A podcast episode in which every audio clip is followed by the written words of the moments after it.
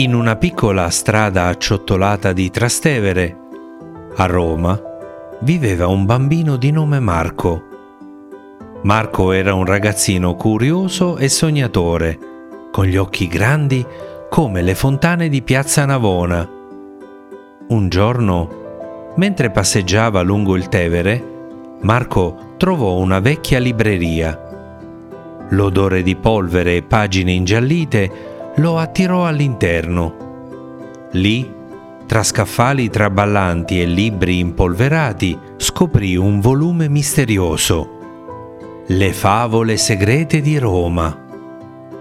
Il libraio, un signore anziano con baffi grigi, gli sorrise.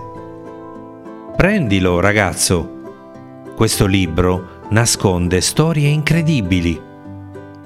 Marco tornò a casa e si immerse nelle pagine del libro.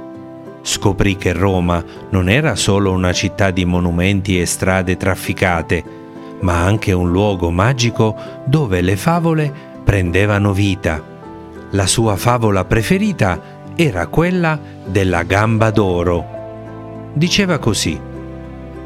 In un vicolo nascosto di Trastevere viveva un vecchio calzolaio di nome Nonno Luigi. Nonno Luigi aveva una gamba d'oro, un'antica protesi che gli permetteva di camminare senza zoppicare. Un giorno, mentre riparava una scarpa, la gamba d'oro si illuminò. Nonno Luigi seguì la luce fino a una porta segreta nel retro del suo negozio. Attraversò il passaggio e si ritrovò in un giardino incantato. Lì, sotto la luce della luna, incontrò una bellissima fata di nome Aurelia. Aveva i capelli dorati come i raggi del sole e gli occhi verdi come le colline di Villa Borghese. Nonno Luigi, disse Aurelia, la tua gamba d'oro è speciale. Può aprire le porte tra il mondo reale e il regno delle fate. Se vorrai, potrai unirti a noi e vivere per sempre in questo luogo magico. Nonno Luigi pensò a tutte le scarpe da riparare, ai clienti che lo aspettavano e alla sua amata bottega. Grazie, Aurelia, rispose, ma la mia casa è qui, a Roma. Ho imparato a camminare con questa gamba d'oro e ora voglio continuare a farlo tra le strade di Trastevere. La fata sorrise. Hai fatto la scelta giusta, nonno Luigi.